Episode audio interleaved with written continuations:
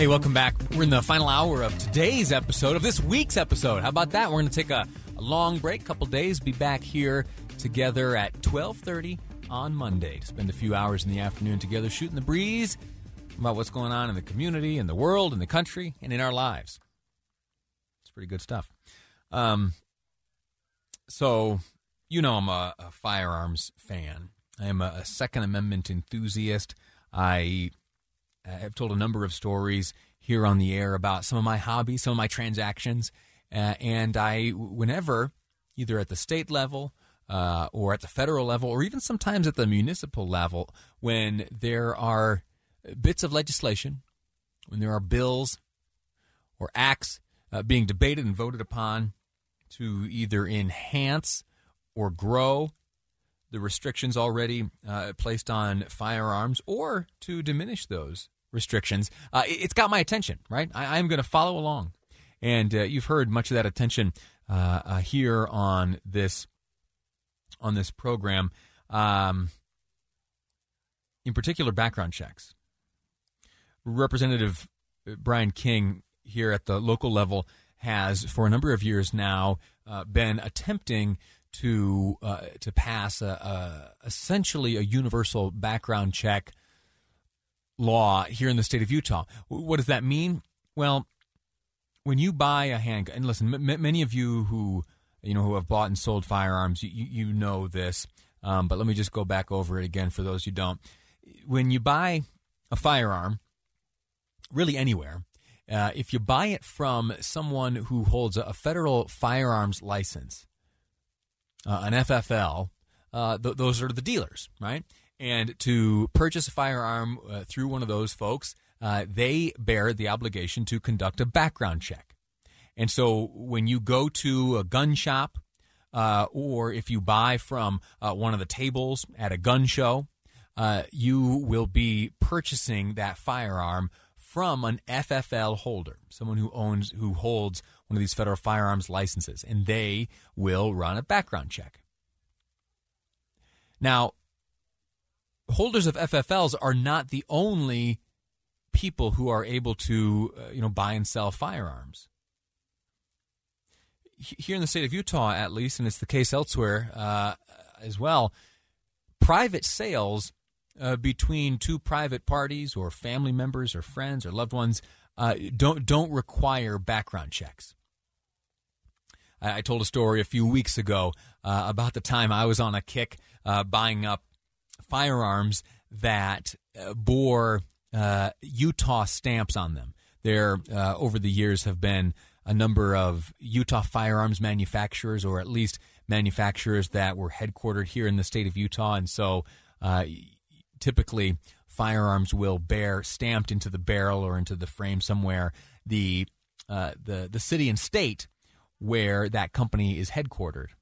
There was a company, I think I still need to get the details on what this company is up to today. I think they ran into some financial troubles last year, but the company is called Cobra.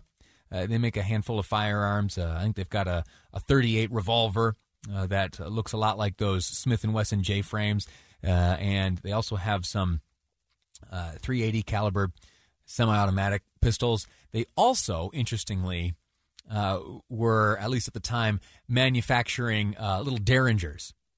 And the Derringer, I always thought, was kind of a neat, and not necessarily practical, but a neat firearm. It's occupied a pretty neat and interesting place in history, and the technology is a little bit different and atypical, and I thought it would be a cool thing to add in the collection, and in particular because it bore, this Cobra company, Salt Lake City, Utah, on the thing. Anyway, so that was those were a lot of details you didn't ask for. What that ultimately led me to was purchasing one in a grocery store parking lot. Yeah, I showed up. I think it was $190. The gentleman charged me. I connected with him online. There was a day. It hasn't been the case in some time, but KSL Classifieds used to post listings for firearms, and I met the gentleman through there. We agreed on a price, met, and without a background check, we executed a private sale. And for many, that's unacceptable. for many, they would look at that as a risky thing made possible through through law here, or specifically the absence of law governing that. I don't think there's anything wrong with that type of transaction. For me personally, I have engaged in both purchases and sales in that fashion. And I think as well, in terms of criminality, you'd be hard-pressed to connect many, if any, crimes to sales conducted in that fashion. And yet still, there are lawmakers at both the state and federal level who are looking to outlaw that type of transaction, or at least require that it somehow be associated with a background check. Yesterday, in the House of Representatives, in the United States Congress, it was passed this H.R. 8, which would essentially eliminate those types of private sales. Here from the floor is part of that debate. The member designated by Ms. Kirkpatrick, pursuant to H.Res. 8, I inform the House that Ms. Kirkpatrick will vote yes on H.R. 8. As the member designated by Mr. Rush, pursuant to H.Res. 8, I inform the House. Okay, so there you have just a glimpse of how the voting went down. Interestingly, this is a total tangent, but what you heard there just briefly was some proxy voting that was taking place. That's allowable under House rules right now, and so some have been, sending their vote via proxy. Here is North Carolina Representative Virginia Fox speaking out against this bill yesterday, which, as I mentioned, passed the House. Our attempts by the federal government to exert more force over law-abiding citizens who want to protect themselves and their families. Let me remind my Democrat colleagues that the Second Amendment explicitly states that the right to keep and bear arms shall not be infringed.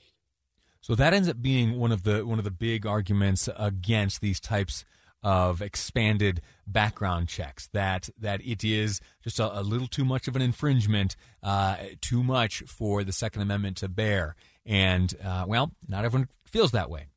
Obviously, the majority of the House feels differently.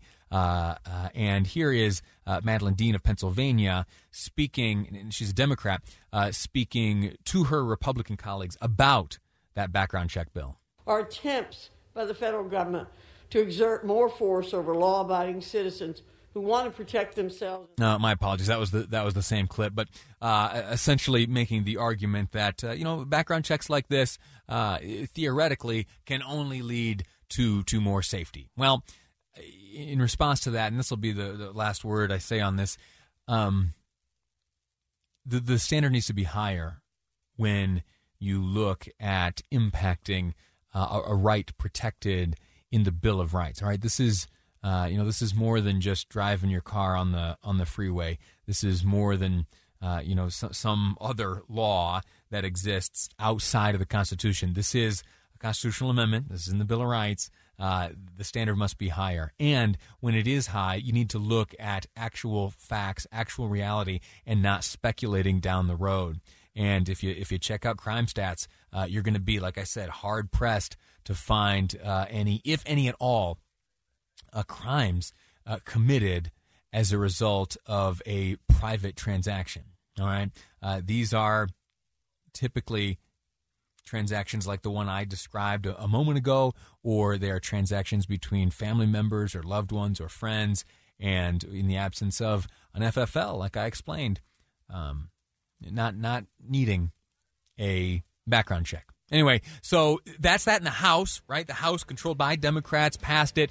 The next step for this bill will be, as Chuck Schumer has said, majority leader in the Senate, a vote in the Senate. Will it gain the 60 needed votes to pass the Senate? I don't see a chance of that happening. So my guess is that it stops here and that it remains simply as a message sent by those in the House, the Democrats in the House, plus those others supportive of this. But for the time being, though, I don't foresee this becoming United States law. Anyway, that's my rant and raven about guns and background checks. We're going to take a break right now, and when we return, I've got a question for you. Are you stealing when you share your Netflix password? Are you stealing when you share your Netflix password? We'll get into that next on Live Mike. I'm Lee Lonsberry, and this is KSL News Radio.